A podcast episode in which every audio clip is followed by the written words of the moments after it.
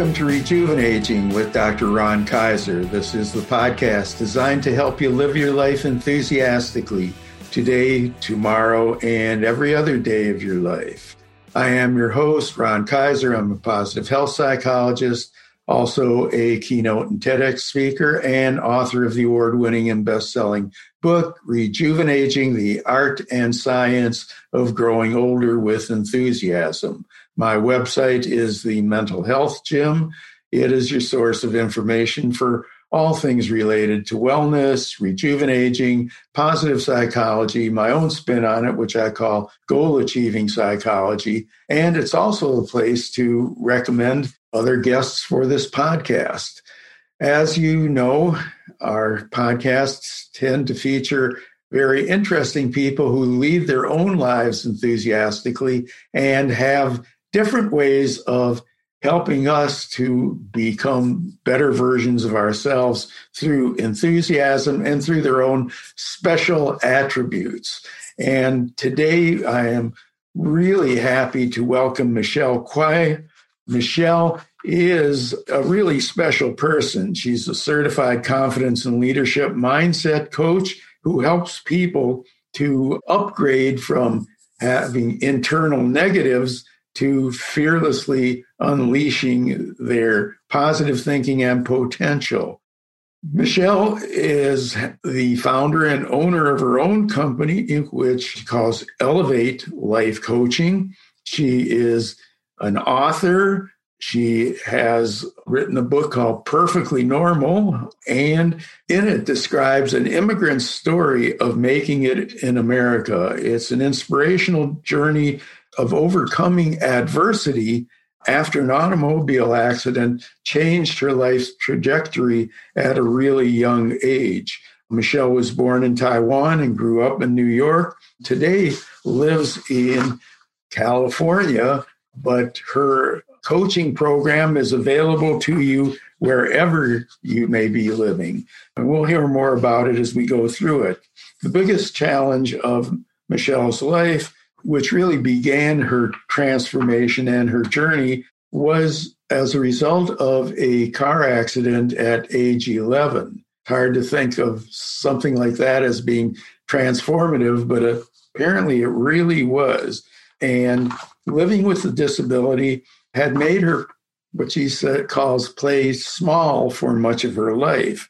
The idea of really loving and appreciating herself was foreign to her. And she overcame this. We're going to hear all about it. And more importantly, how she can help others to transform their lives, even if they haven't had to go through the kind of trauma that Michelle has. And so it is both a pleasure and an honor, Michelle, to welcome you to Rejuvenating with Dr. Ron Kaiser. Thank you so much, Dr. Ron Kaiser. It's a pleasure meeting you. Well, let's get into this because I know you've got a really interesting story to tell. And you were born in Taiwan, came to the United States at what age? I came to United States when I was 15. So 4 years after my car accident. Okay, and as I understand it, before you were injured, that the only impairment you had was you were short. Am I correct? I think you're still four feet four or something like that. Yes. So, so my, I, I don't believe I ever grown since I was 11. right now, the audience can see me, but if they were to be able to see me, I, if I stand up in front of the camera, it's just the same height as if I was sitting. Um, so it makes no difference. yeah, it's always been short, and I always struggle when I go to grocery store to reach the top shelf. And and it used to be, I, I kept wondering, like, why do people put most essential stuff on the top of the shelf rather than on the bottom of the shelf? So I could never reach the essentials on the top. Yeah, so it's it's really interesting that society kind of is built with certain expectations and you know whether somebody has a disability or not if they don't meet those expectations in terms of height, you still have challenges as you go through it. Why don't you tell us a little bit about the journey that made you you? So after my car accident, I went through multiple surgery. I was recovering from a rehab center back in Taiwan. And was when I just just so I understand, were, were orthopedic injuries? It was orthopedic, orthopedic injury. So I had multiple ortho surgeries to repair, to do the repairment. And they also put uh, pins into my bone just to secure, because I was still at the age, really young age when my growing was still at its peak. So when I got discharged from the hospital, because as you're developed, your structure, your bone structure is still taking the process. So my doctor said, gave me a pair of metal brace and he said, you're going to have to wear these until you're, you're kind of like stabilized after 18 or so. Then you can consider taking it off. So I was given a pair to wear until I was 18 but they're they're not very best looking shoes that I would recommend to anybody. And so when I was giving that pair, I kind of stood there and I was just looking at it. I'm thinking, I don't want to wear these ugly pair. Like, how am I going to match any any clothing with it? And during that time, my parents also received the paperwork to have the permission to come to United States. So I actually didn't go through the full process physical rehab in terms of how to walk properly, how to how to use my crutches. I kind of just went along and figured things out my, on my own. You know, as I go through how do you how do you walk, how do you wear those? Uh, it, I believe those metal bracelets. It was two to three pounds, so it's a lot of weight just wearing them, and they're not the most comfortable thing to wear either. And coming from Taiwan to America, that was pretty much my apparatus that I was in coming to this country. I remember coming to this country, my mom took me to local high school to enroll me for the following semester. And when I got to the admission office, my mom said, Oh, you know, she's like 16 years old. She's about to be 16. So she needs to be in high school. And then the administrator told my mom in English that she needs to be in a special ed. And my mom didn't speak English at the time. So my aunt who came with us, she was doing the translation and my mom threw a fist. My mom said, she's not stupid. She has she is the brightest child in the family. She is not going to special ed. And luckily, my mom was so adamant about putting my me into the just a, a general public high school it re- really made a difference because had my mom not listened to her inner voice, I would call it the uh, polite assertiveness. I would probably end up being a special ed school, going through that process of learning at a at a slower pace. Um, it would be a different life picture altogether. So I'm really appreciative of my mom, how she stood up for me, she spoke up for me. But that there's a problem by going to the public school with my apparatus on me because every time I walked in, all my classmates or schoolmates, they would turn and they would look at me. And every time I go to class, people treat me very differently. Even the teacher treat me very differently. Again, you know, you, you were talking about how the culture shape out the way that we see our disability. And I believe that the interaction I receive from the schoolmates, from the teacher, it also shaped my thinking process, thinking that I am different, I am special, I have special needs. And that was a mindset that I carried from high school all the way to college that I am special in not in a good way, but rather in a very debilitating and disability state of mind. I didn't believe I can do a lot of things because of how I look. I didn't believe that I am capable of competing with others when everyone is so advanced, they're so active, they're doing a lot of things, activity at school. I didn't see myself participating in any of those. That was a mindset going through school. Before you take us beyond school, considering the fact that you were uh, labeled as being a, a, special ed student, and uh, again, you, you really owe a lot to your mother for sticking up for you at that time. But maybe you can share with the audience how, how far you actually got in school. What have you uh, accomplished? I got all the way to to finish school. I have a doctor's of pharmacy degree, so it's postgraduate school. The reason being, you know, I have a very traditional Chinese parents in the Chinese family, and I know a lot of culture do too. There's that belief that our children need to be somewhat having a degree, having a title in order to be um, seen upon and and someone kind of hold our our social social standards. I have parents like that, and so my mom was really adamant about putting me to school. she wanted me to have some kind of skill so that I can make a living without without relying on anyone else. So they saw that coming. They knew that that was going to be a problem if I don't have a skill. So my mom convinced me from college when I graduated from college that I need to have some kind of skill by going to pharmacy. And pharmacy was one of the big topic around that time. Everybody, all the children went to went to became a pharmacist. I got onto that train of becoming a pharmacist. In college, I, I majored chemistry and bi- biochemistry. And I had the impression that I was going to somehow find a job in an office, which I did. And in my book, I had talked about that experience where that was my first interview ever. I was so scared. I was so fearful that I brought my mom with me. I brought my mom with me. She sat in the car and I walked in to do the interview. And on that interview, it was a Boeing company. My job was, as a chemistry uh, graduate, my job was to manage a team of people at the Boeing company in a local office in New York. And so I walked in and all these men in the construction field they're big and they're huge, you know. So they're we're talking about like six feet tall at the very least, and they're masculine and they're built. And here I was, you know, I was four feet four inches tall, just to paint the picture for you. That four feet four inches tall, trying to manage all these six foot guys. Um, but that that that interview didn't go really well because I was so fearful. I didn't really show up for myself.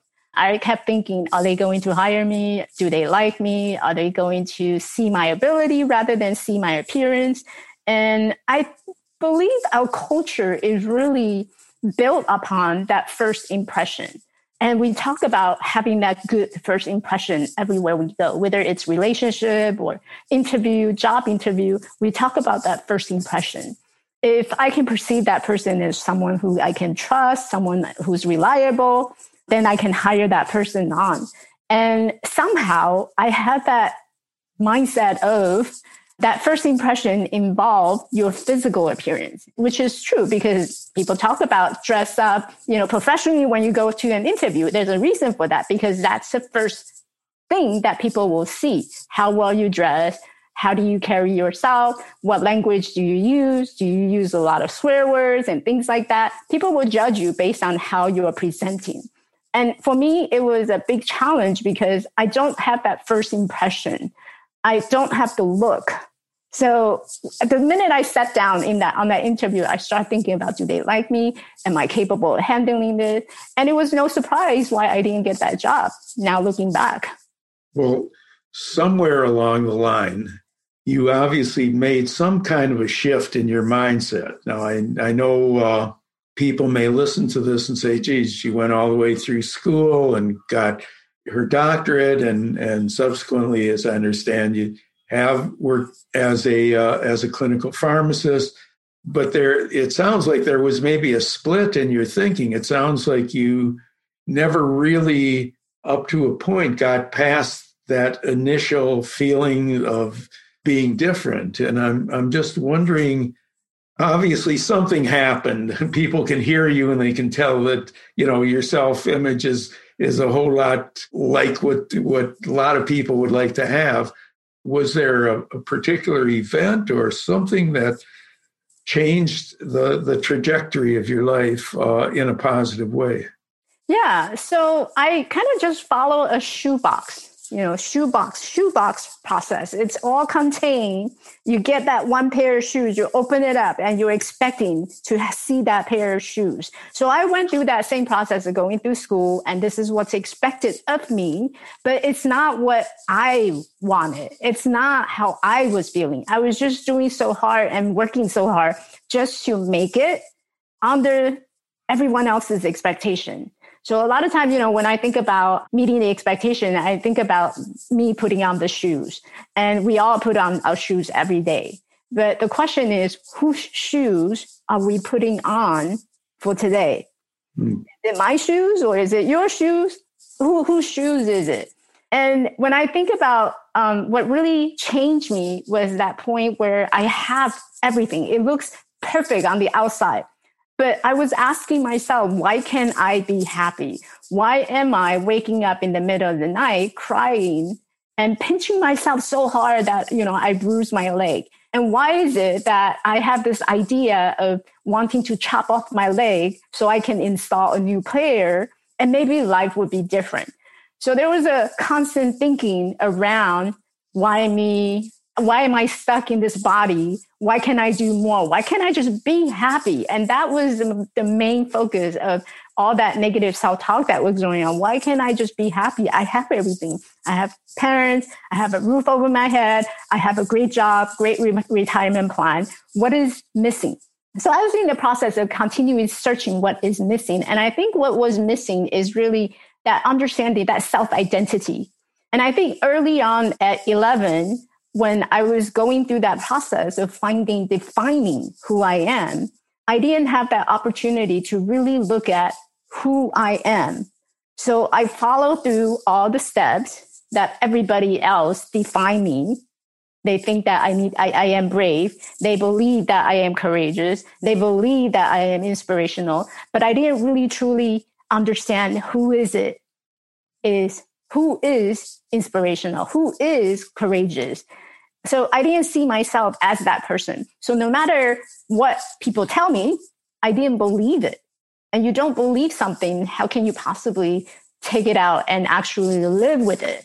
At this point, I believe you still use crutches or a crutch, or how, how do you ambulate? when I have to walk long distance, I still use two crutches just because it's easier for my back. But on the day to day basis, I use one crutch. When I look into the mirror, my left leg is a little shorter than my right, about one and a half inches shorter because the left leg is deformed. So it started to grow inward. My bones start to grow inward because I decided it was so ugly with that metal brace. I wanted to take it off and I didn't wear it since uh, 17. So for a good period of time, I was just using my body weight and my leg was deformed because of the way that I was looking, uh, walking improperly. So now I can't I can't go anywhere without just one walking with one crutch. Well, there is a video of you using two crutches in a, in a very uh, unique place that most people uh, would have difficulty navigating. Can you tell us a little bit about that? Because I, that that's really impressive. Yeah. I mean, sure. much of you is very impressive, but that that's really impressive. Thank you. Yeah. So the video you saw was a journey where I hike with my two crutches to Machu Picchu by via the Inca Trail. So the Inca Trail is in Peru, Cusco, and it takes you through the mountain into the actual site of Machu Picchu. So there's two ways that we can get to Machu Picchu. One is by taking the train up to Machu Picchu. And the other way is actually hike through 26 miles of the old ancient Inca trail that lead to uh, Machu Picchu site. And on the trail, the elevation come from, it goes from 8,000 feet to 1,400 feet. The second day, I was able to hike with my two crutches to the top highest altitude in Machu Picchu, which is 14,000 above sea level. the, the reason why I did it, it was really quite simple. I was feeling, I was done. I was done, completely done and feeling sorry for myself. You know how we were talking about there's something that was missing? So when I kept searching what was missing, I realized that I don't want to live this way and continue to think about what is missing. I'm going to pursue my happiness.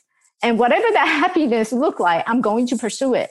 And the one step that I took was going to a gym and signing up and to start training myself to be physically able start doing something that I can participate in people's conversation. So my friend at the time, they were talking about hiking. So I wanted to be part of that conversation. I want to feel that belongingness in that conversation. So I decided to tell my personal trainer, I say, Hey, you know, can you help me? Because I like to hike. And then that went on to the following year in 2016. I booked myself a ticket with my two crutches and they were pink. so those listeners who go on and watch the video, they're pink crutches. I brought my two crutches and I hiked through it.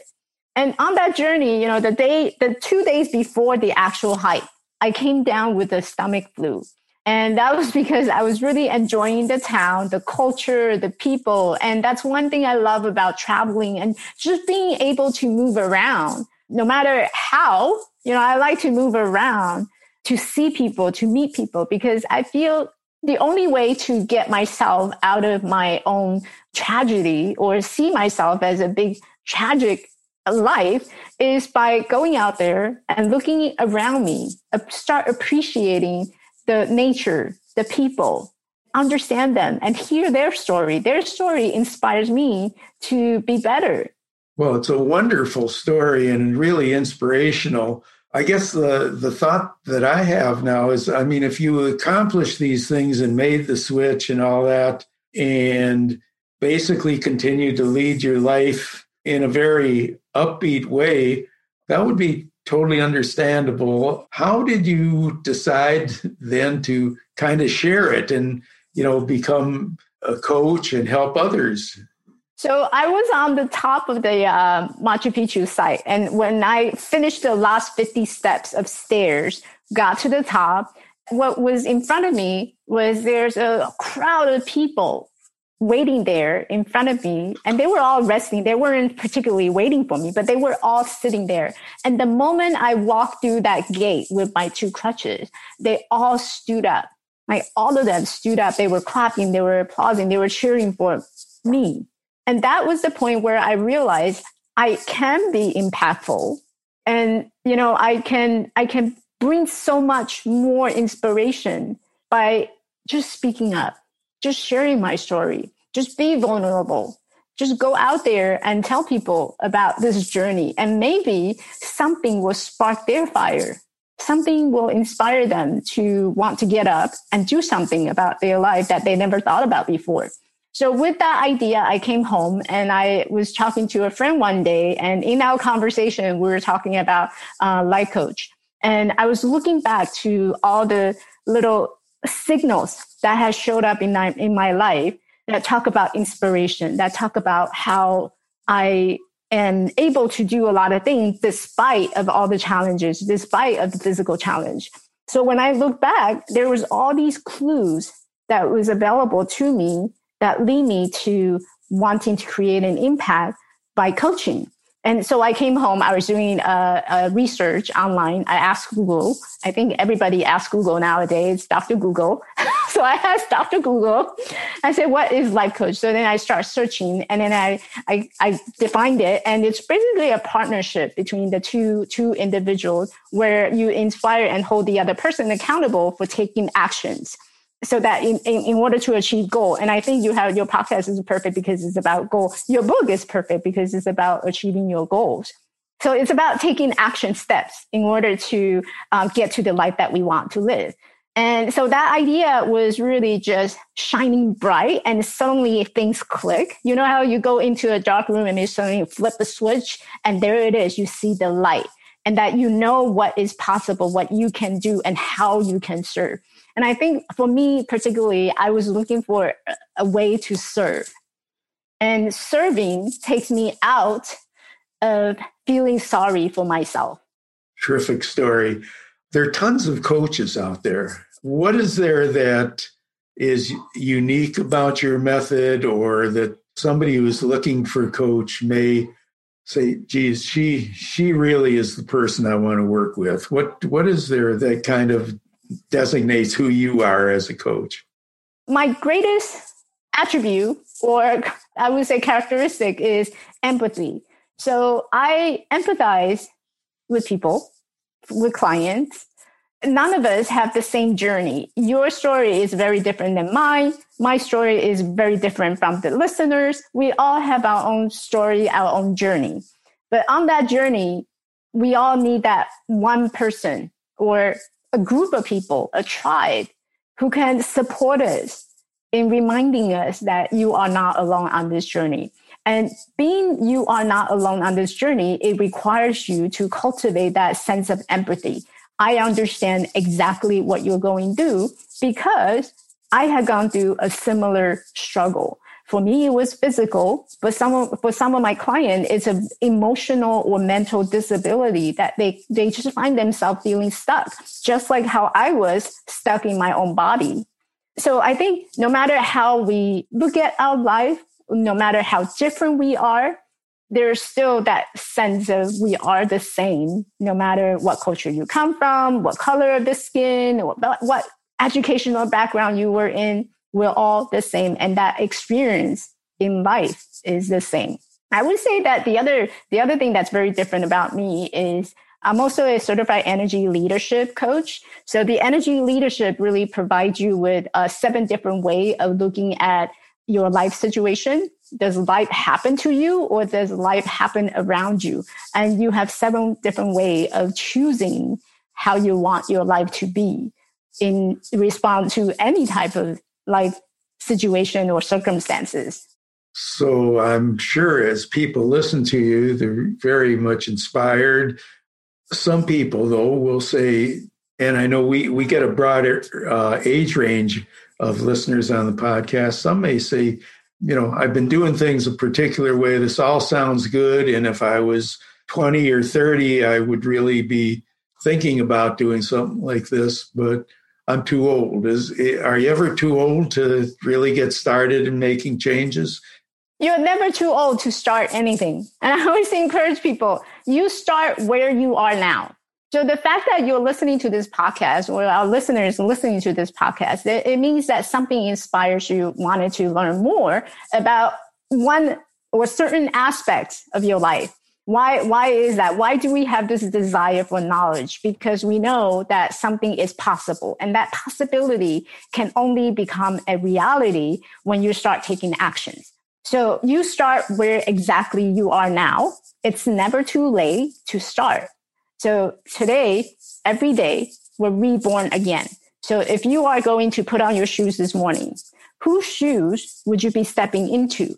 One thing I um I always ask people, especially in the beginning of the year, is if you have a bucket list, if you always had a bucket list and you notice that there are certain things on your bucket list keep showing up every single year, chances are it's a good sign that that is where you are struggling with. That is where you need to really be curious in exploring more. What is the reason why it keeps showing up? Why is it that you can't take actions? It's all because you keep putting it off because you think you're too old to start something new.